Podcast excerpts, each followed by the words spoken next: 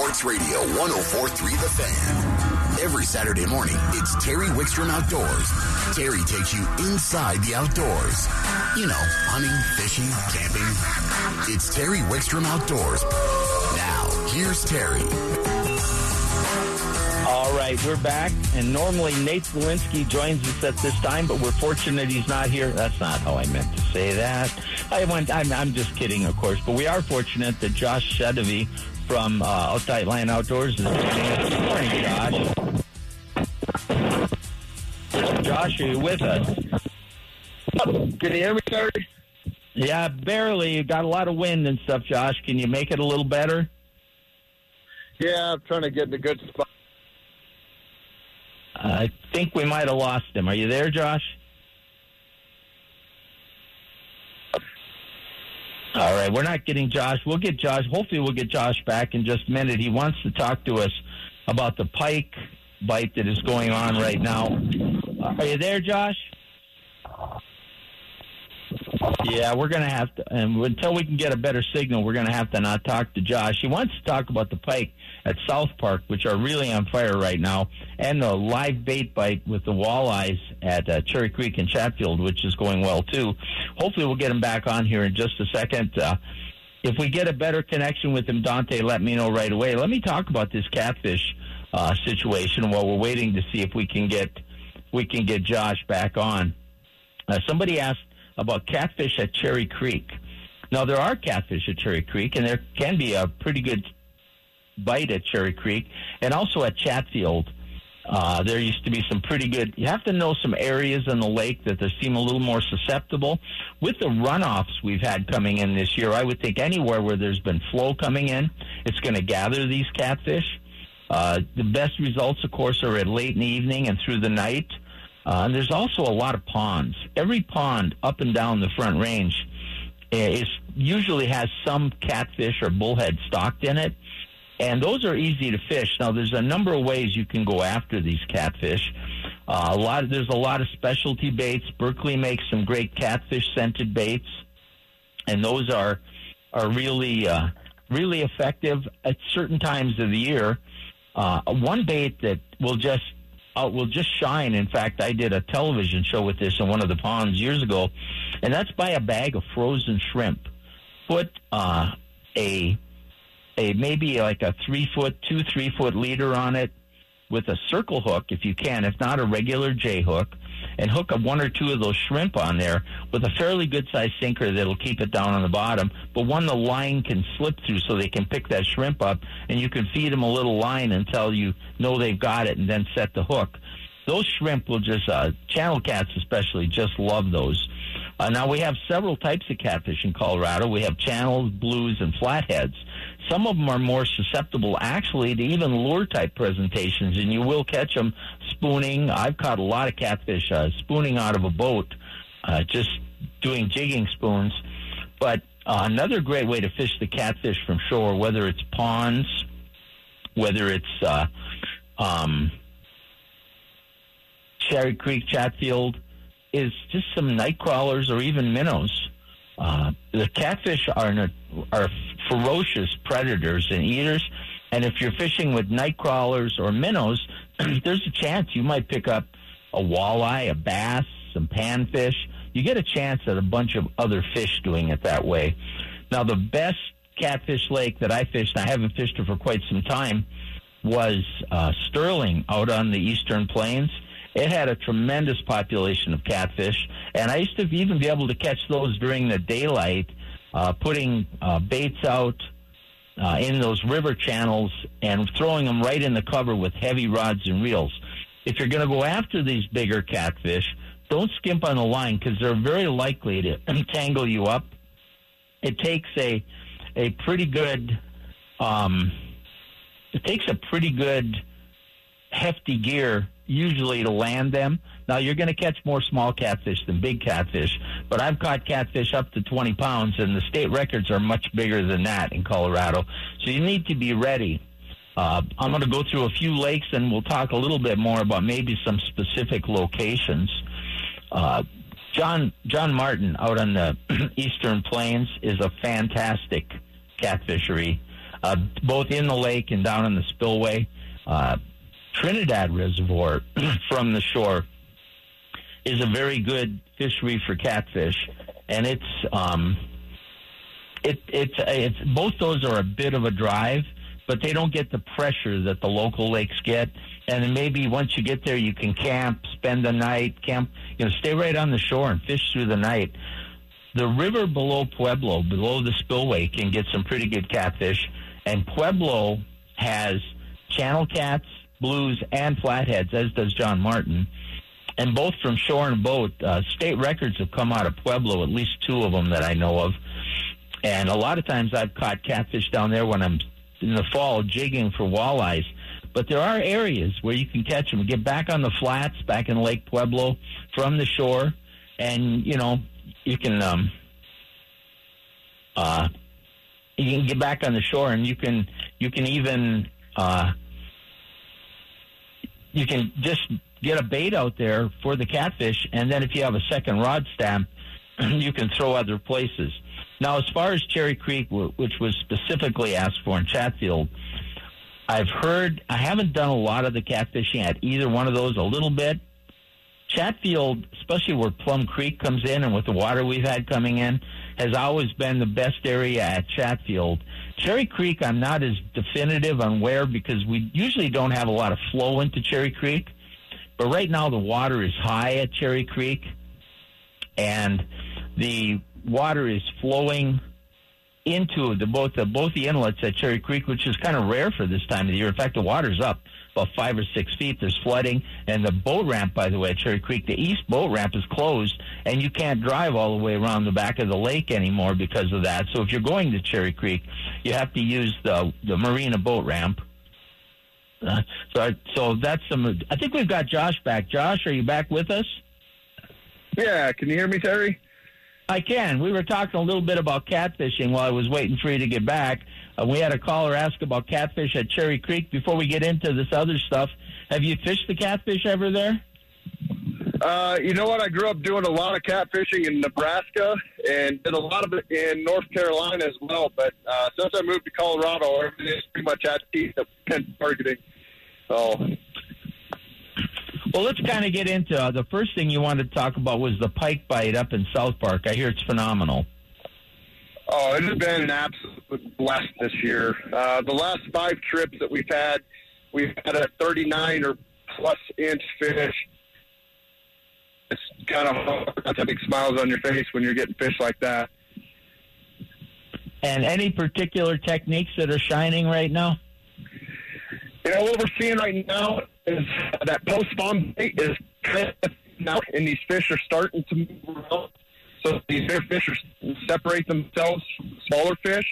So we're doing a little bit of trolling, uh, typically first thing in the morning or at last day, or if we get those really good conditions like you can kind of hear today, uh, hey, um, Josh, we're just we're just not we're just not able to really hear you clearly. You're cutting in and out. So I think maybe we'll have to pick this up next week. Um, I think the, if we can get one last comment from you, I think you we're going to tell us the pike were good, and then the bait bite for walleyes is going on. Oh yeah, for Cherry Creek, uh, been out. Uh, yeah, Josh, we're going to have to end it. We just can't. You're cutting in and out. We're just not getting a good signal, but we'll catch up with you next week, Josh. Thanks for trying to get back to us. Tell you what, folks, yep. we're going to take a timeout. When I come back, we're going to talk some more fishing. Uh, Brad Peterson is going to join us. We'll talk about that, and maybe I'll talk some more catfishing on Terry Wickstrom Outdoors on 104.3 The Fan.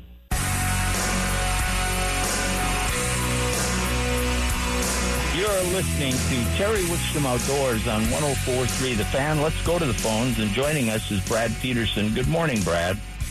Good morning, Terry.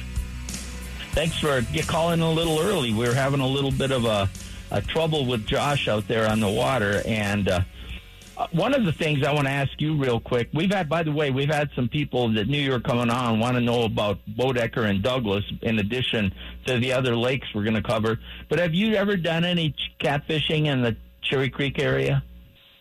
You know, I have done a little bit at Cherry Creek, And if I was going to be catfishing at Cherry Creek, I would kind of focus in either on that um, the fishing pier or little peninsula over by the marina area.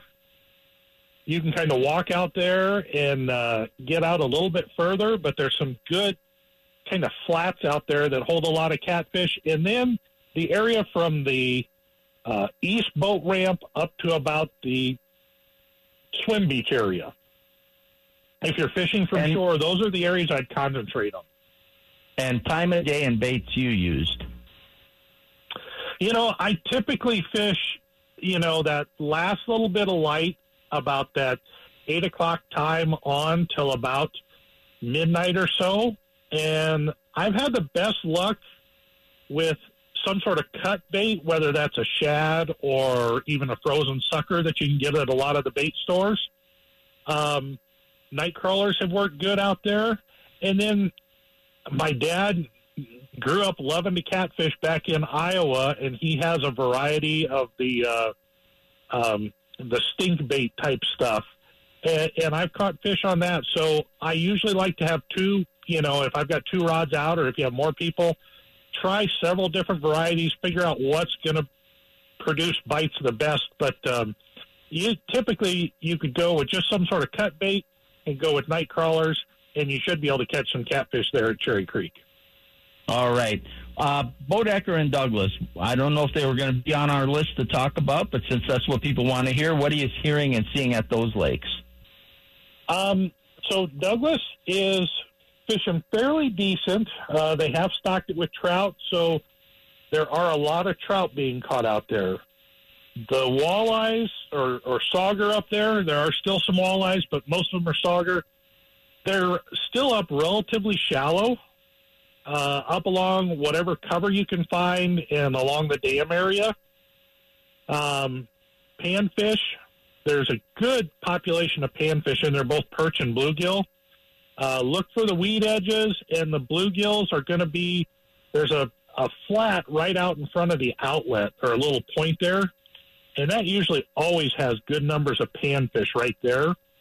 Um, Boedecker, the crappies have moved off from spawning, so you're either going to find them on the deep edges of the trees, or this time of year, a lot of the crappies and and uh, white bass will suspend together.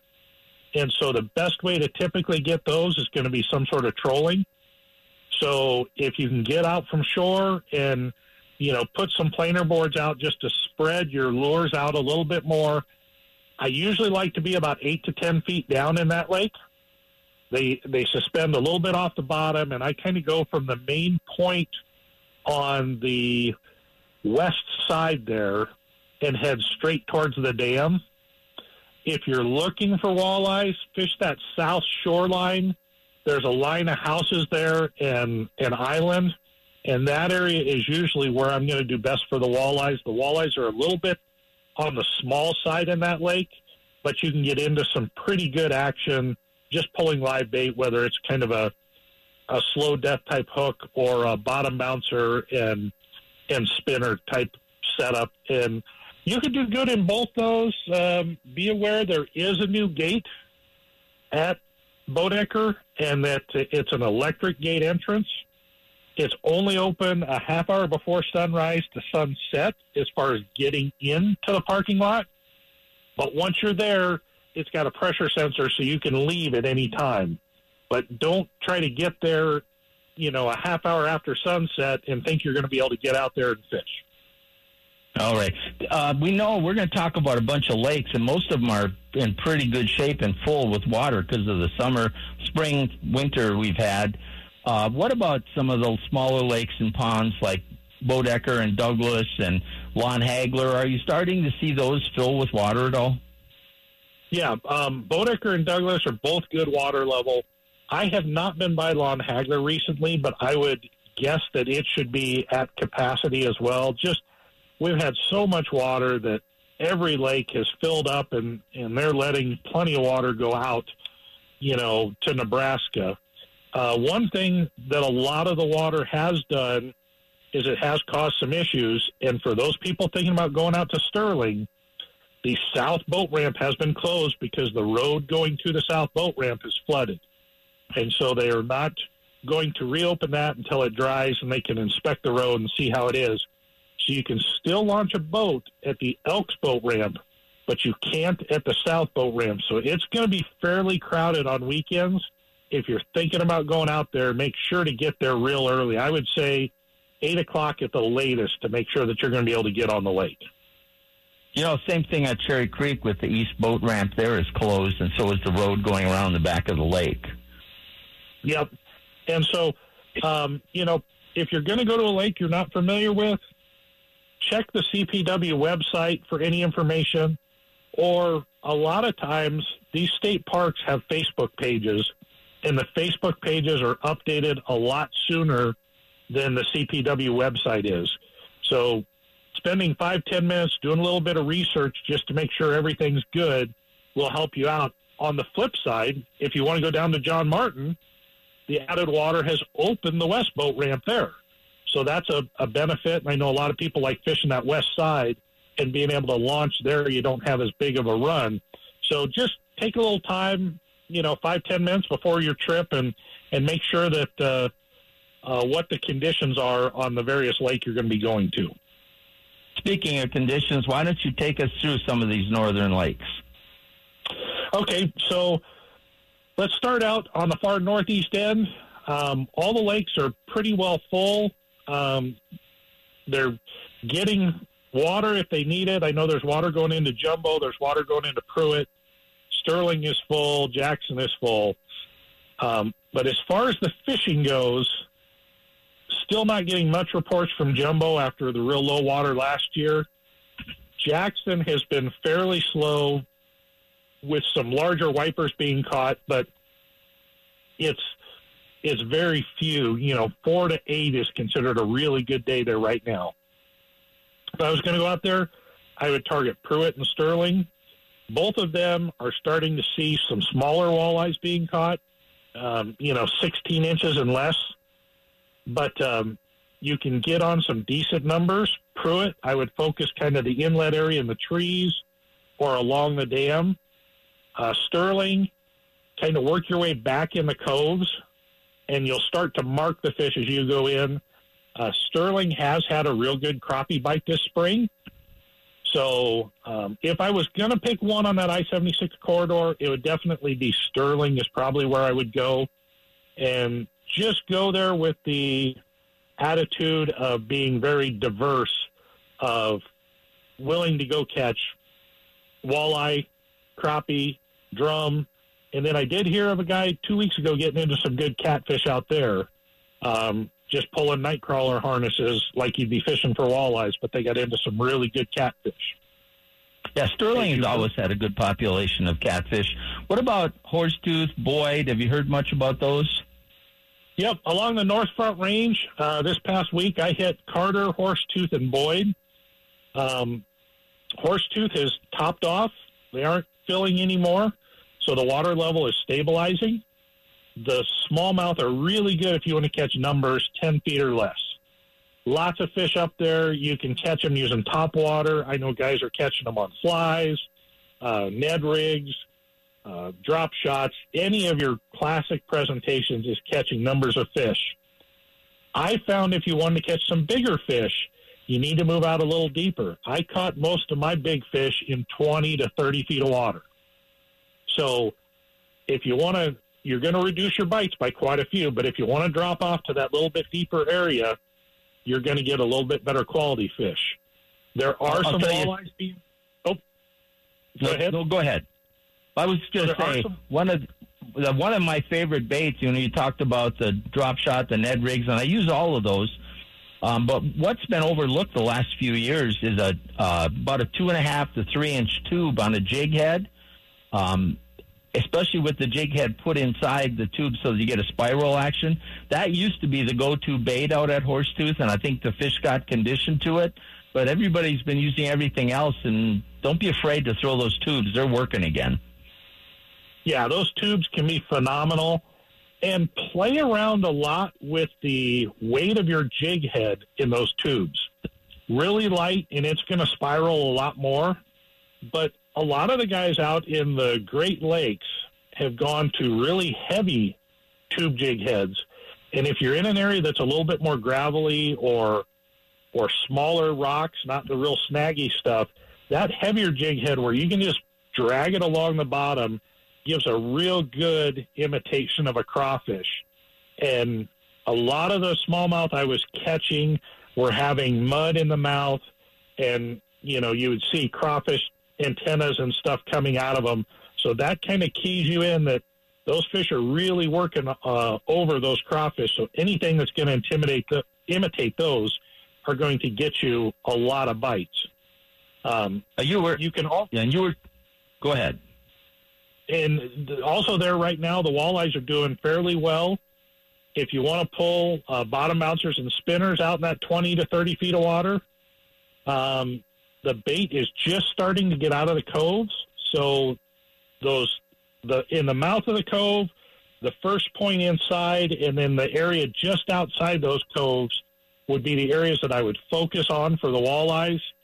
Give it another three, four weeks, and those schools of bait are going to be out suspended, and that suspended bite trolling for them is really going to turn on for the walleyes there at Horsetooth. All right. What about Boyd? So Boyd right now is the the lake is as full as it can possibly get. A lot of cover has been flooded, but that has made the bass fishing very challenging. Um, the bass are really spread out. So if you want to chase bass, I'll be honest, I would tell you to go to Horsetooth or go to Carter right now. But if you're going to go to Boyd, use some sort of a horizontal presentation and cover a lot of water because those fish are spread out and they're really moving right now. On the flip side, the walleye bite is really starting to turn on for numbers. A lot of those 12 to 14 inches, those fish that were stocked in 2021, but people are getting some keepers mixed in there. Um, pulling, it's a live bait bite, pulling bottom bouncers and spinners, find those weed edges and, and work those. If if you start getting hung up and you don't feel real comfortable holding those tight patterns, go out to about that 16 foot depth. Also has fish, not quite as many, but you are catching fish out there, and it's not uncommon to get uh, 20 plus fish days right now, or, or mornings or afternoons. Um, the white bass are still getting caught on occasion with spinners. They haven't yet started schooling up uh, for the shad, but I would expect that to be happening in the next week or two. As soon as we get some real warm weather, um, I would expect to start seeing some of those morning boils going uh, right there. If you're wanting to fish something like a white bass, we can move down to Union, and Union has both walleyes and wipers going really good. Uh, the wipers there are a lot bigger. Um, you've got a lot of fish over that 15 inch size limit in Union, and pulling bottom bouncers and, and spinners at a little bit quicker pace, up in that one two to one four range, seems to be the best to catch both walleyes and the wipers. And pulling crankbaits at two miles an hour plus is producing wipers with an occasional walleye down that way. How about you? You started to talk a little bit about Carter. Let's finish up with that. Yep. So Carter um, went up there. Water temperature was about actually four degrees cooler than Horsetooth was. The the largemouth bite is doing really good up there. A lot of people don't even think about Carter for largemouth. Um, there are a lot of good, solid, those 12 and a half, 13 inch largemouth up to about 15, 16 with an occasional fish, maybe up to 18 inches. The best thing to do, the lake is is rising again. They've got a couple more feet to reach full capacity. So those fish are pushing up to the shorelines. Any cover you can find along the shoreline, fishing something like a, a Ned rig, you know, the tube jig, like you mentioned earlier, or a wacky rig stick worm. Um, all those are producing fish. Just work the cover along the shoreline. And if you get it close, those fish are very aggressive right now. Uh, one thing that we're noticing is a lot of those fish up along the shoreline, the minute they hit, they start swimming right to the boat. And so you you have to reel in a lot of line real quick to be able to get a good hook set on them. But um, that's that's doing really good. The walleyes are just starting to show up in that, you know, kind of that 15 to 20 foot range. Um, we saw some, but we were out there on Wednesday before all the big storms were rolling in, and we started marking them about midday in the morning. You didn't mark any. Midday, we started marking them. Tried fishing for them for about 45 minutes, caught a trout, missed a couple other little bites, and then decided that um, it didn't sound like a good option to stick around and and uh, get hailed on. So we bailed on the lake at that point in time. All right, my friend, we are out of time. If people want to book a trip with you or want more information, how do they get a hold of you? Uh, you can reach me on Facebook at Brad Peterson Outdoors or give me a call or shoot me a text at 303 829 3998. All right, my friend, you and I have to get on the water very soon, too. Absolutely, Terry. Let's do it. All right. Thanks, Brad. We'll talk to you again very soon. So Brad Peterson, always a great resource. Speaking of great resources, we're going to take a time out. We're going to come back and we're going to go to talk to JR out of Colorado Clays. He's got a lot of good things to say, but he's had some challenges this week, too. All that and more coming up on Terry Wickstrom Outdoors on 1043 The Fan.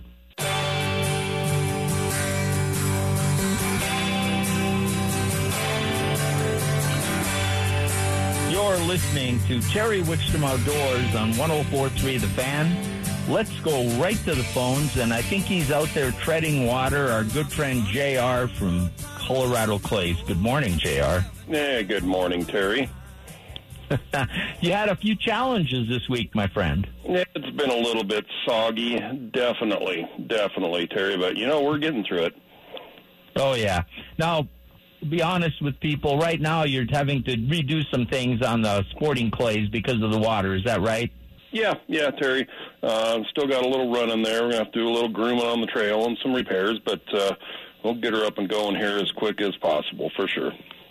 But in the meantime, uh, you know, you and I talked during the week, and we talked about, of course, all the other things you have to offer. You have trap, you have skeet, you have rifle, you have pistol, you have your patterning range. You know, a lot of guys come out and just shoot clays uh, because that's what they love to do. It's a lot of fun. This might be one of those times when every shooter might want to step back and maybe go through a little fundamentals out on the patterning and then on the trap or skeet. Well, Terry, and that that's a great point. And I got a really good story for you here uh, to bolster that point. So, obviously, Mother Nature's really been showing us who's boss here lately with I guess we have the wettest June in history. And I, you know, Terry, there's been many different outdoor recreation facilities affected by, you know, by this, and unfortunately, we're on that list. And Terry, yeah, we did have a wall of water come down our creek bottom this last few days and put us on a temporary shutdown for our sporting and skeet. But fortunately, as you said, our rifle and pistol range still up and going. Trap field is still throwing. Our training trap area still going. Shotgun patterning and, of course, much, much more is still available. Uh, I have had many folks ask, well, how are you going to deal with this? And, uh, well, here's a perfect example, Terry. We have the Freedom Service Dog Sporting Clays fundraiser scheduled for the day after this flooding started on Friday. And in order to make sure this event took place, we quickly converted it from a sporting clays event to a trap shooting event. And I must say it went fantastic, Terry. We made a bunch of money for a great cause. But I think one of the big takeaways for me was how many of those 170 participants came up to me afterwards and said, you know, JR, I haven't shot trap for a long time, and that was a great reset on my fundamentals. And Terry, I think that kind of really backs up what we've been preaching on your show for a long time.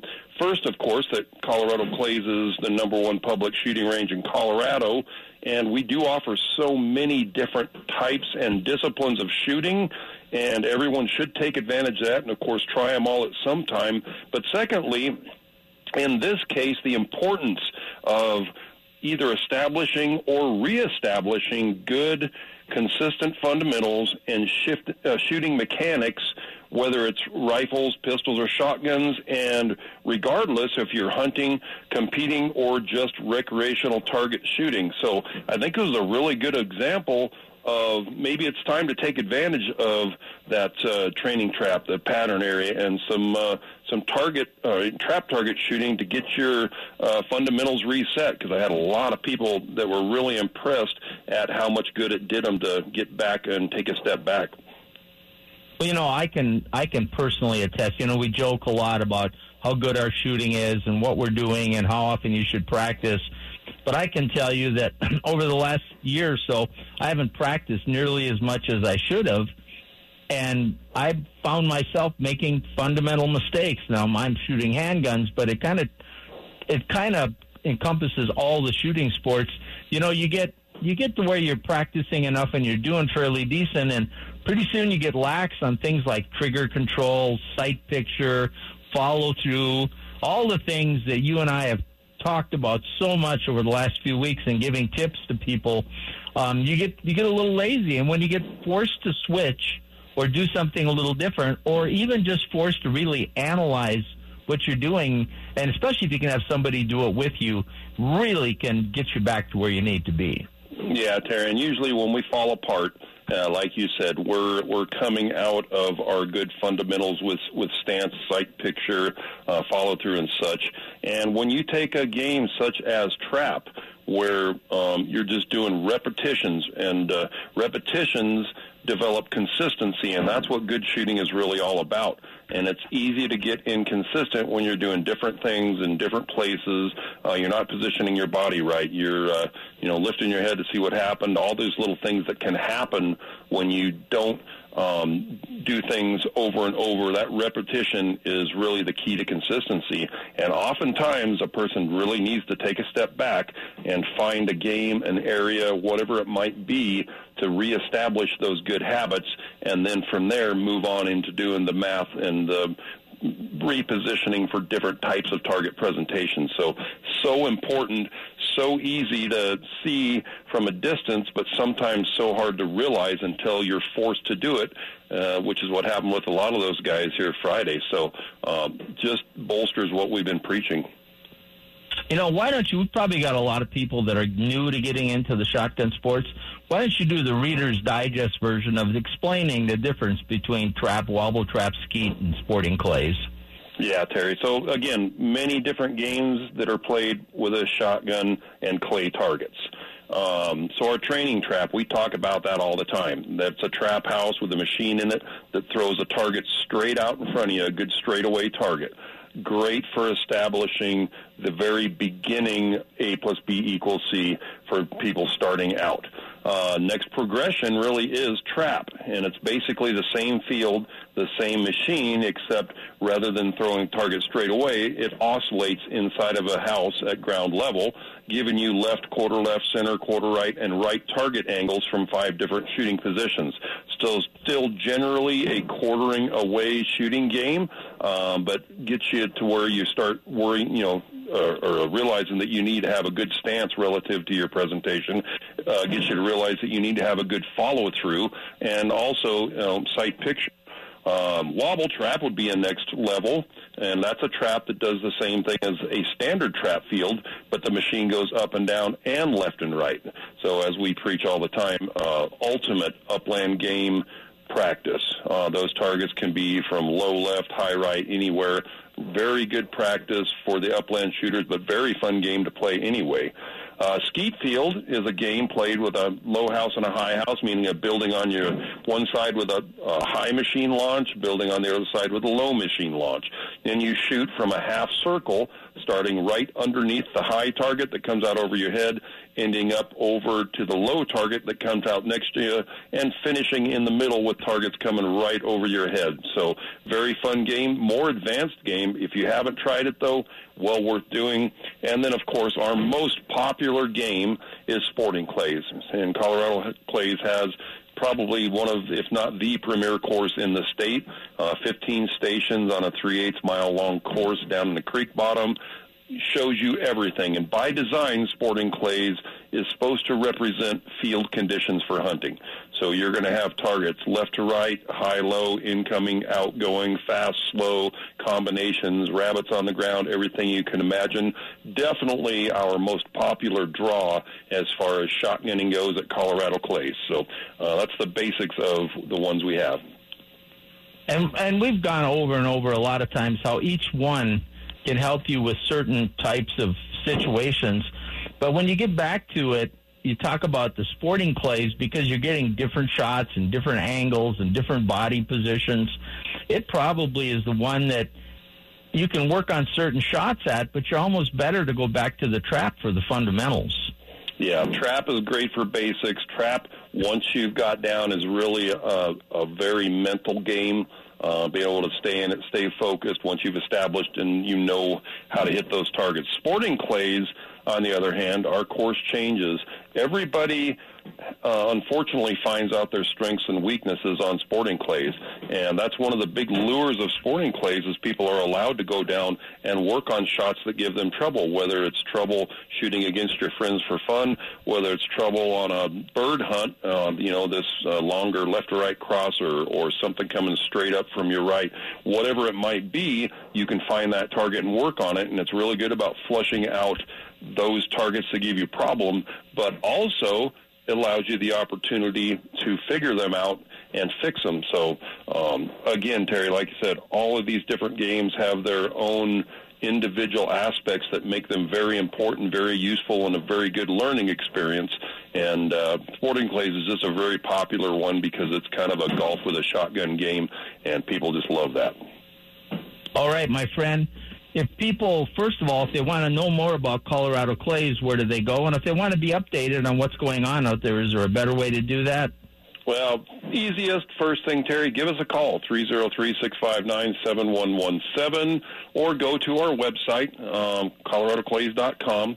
We can post some updates, but our goal right now, the water is receding, Terry, is to get down there and get things up and going pretty quick. Uh, I don't expect a super long delay, so just give us a holler, and we'll let you know what's going on. But don't forget, all the other games and opportunities here might be a good time for you to take a step back and try something different. All right, my friend. We'll talk to you again soon. Okay, thanks, Terry. And no fishing in those ponds down by the sporting clays. I can't get my boat in. All right. Thanks, JR. All right, thanks. But JR Pierce, just a great guy. We're going to take a time out. We'll come back. We'll have a few things we want to talk about and wrap up this edition of Terry Wickstrom Outdoors presented by Jack's Outdoor Gear on 1043 The Fan.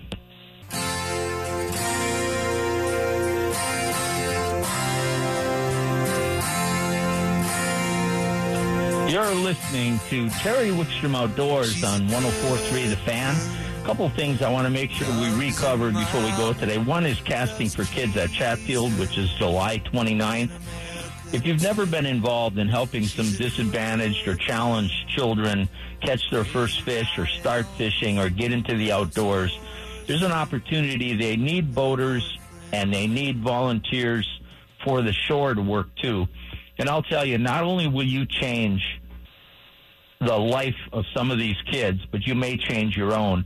But just the smiles of getting out there and and having some fun with these kids and have seeing them try to experience the outdoors with you and just sharing time. You don't have to be good at what you do. You just have to be available and willing. So, you know, uh, I put a post up on our Facebook page, the, the um, Terry Wickstrom Outdoors. It's a shared from I said I, Karen did it. Like when I say I, I usually mean Karen did something and I'm taking credit for it. But we put that up on Terry Wickstrom Outdoors on Facebook and all the information. There's links there to take you to everything and volunteer and help. It'll be so rewarding. And let's not let these kids down. So take a look at that. Also, the secondary draw uh, applications are out. And I put a, uh, a plug on that or a post on that from Colorado Parks and Wildlife on Terry Wickstrom Outdoors also. So go ahead and take a look at that. I want to give some credit to somebody back at the studio, Mr. Dante. Uh, he's working hurt today, folks. He's he's in pain. He's going to have some surgery. He's but he came in, he did the show, and I'll tell you what, I'm really glad he was there because I screwed up a couple times in the first hour, and he saved my butt. So Dante, thank you for helping me out. Now, is Mr. Dan Jacobs in the studio? By the way, easy with the uh, you know praise of uh, Dante there. You know what I mean? Like, don't let his head get too big. Well, he was hurt. We got to give him a little. I know this guy's milking it though. All right, this guy, you know, with his exploded foot or whatever. Come on, you know, we've all been there. you are you are such a love. You know, as an injury attorney, you're not a very loving, kind guy. Till he signs up. Yeah. What's up, Coach? How are you doing, sir? I'm doing okay. You know, the one thing I, uh, you know, the Nuggets that run was obviously fantastic. Uh, nobody cares what's going on with the Rockies, so focus is going to turn more and more to the Broncos. I know. I'm, I'm driving our- in and I hear you know something exciting is going to be happening at Coors Field. A fishing expedition, right? You were talking to the guy Yeah. in the first hour. Yeah, uh, the Trout Fest is there Jul- uh, July 8th from 12 to 6, and it's free. And not only can you come and see all kinds of uh, experts and gear and organizations involved in trout fishing, but you can get a, a tour of Coors Field, and it's all free. Now, the concessions open so that you can buy food, but you can go out and stand on the warning track if you want to. So there, that's a great thing, and we'll we'll put more of that about that up on our Facebook page too. But I want to ask you. Um, I was trying to look at two areas as we're heading into training camp and whether there'll be moves or whether there's going to be surprises or always is. And I was trying to look at where's the biggest Bronco need and also where's the most what which of those position rooms might have the most surprising results for the positive. You got any thoughts? Um, yeah, well, that that's kind of been my thing. Is I think they did a tremendous job in bringing in Coach Payton. I think the downside is though, across the board, they had overvalued the talent on this roster, and they really didn't make a bunch of market changes there. So, um, my my main concern is pass rush, uh, followed very closely by the offensive line. Um, because I'll believe it when I see it. You know, every year I hear, oh, they've added some free agency. Offensive line's going to be better. I'll believe that when I see it. Um, pass rush, though, in this passing league, you need dominant pass rushers. And I think they're going to try try more of a committee approach, and still also, you know, say say their hail marys and hope and pray that Randy Gregory's finally going to become the player that he's always been sold as. So I'm very concerned about the pass rush, um, but they they seem to think they have some depth there, and that maybe they'll get it done by a committee approach. I think on the other side of that, the one room that I think has potential to be phenomenal. Now I'm saying potential, and that's the tight ends. Between the two tight ends, Big uh, uh, O and the young kid that came last year, neither one of them ha- they both have a lot to prove. So neither one has established themselves as a star, uh, there's a potential there for some really incredible tight end play. So yeah, we'll see, and we'll see how you know Sean Payton wants to utilize that as more of a safety, you know, safety net type thing for Russell Wilson. They, I think, what we th- believe is that they're going to try and throttle down Russell Wilson, find him some more safe plays to make, so he doesn't kind of you know hang himself like he did last year, hang himself out to dry last year, be hung out to dry by the offensive line. Whatever you want to say, um, they're going to try and minimize mistakes, and the tight end oftentimes is a nice safety valve. All right, we're out of time. I'll close this out so you can get started. Thanks, Coach. All right. We're going to wrap up this week's edition of Terry Wickstrom Outdoors. Um, thank you to Dante. Thank you to Karen. Tune in every Saturday, 9 to 11. Let the Eagles take us to the top of the hour in sports with Dan Jacobs.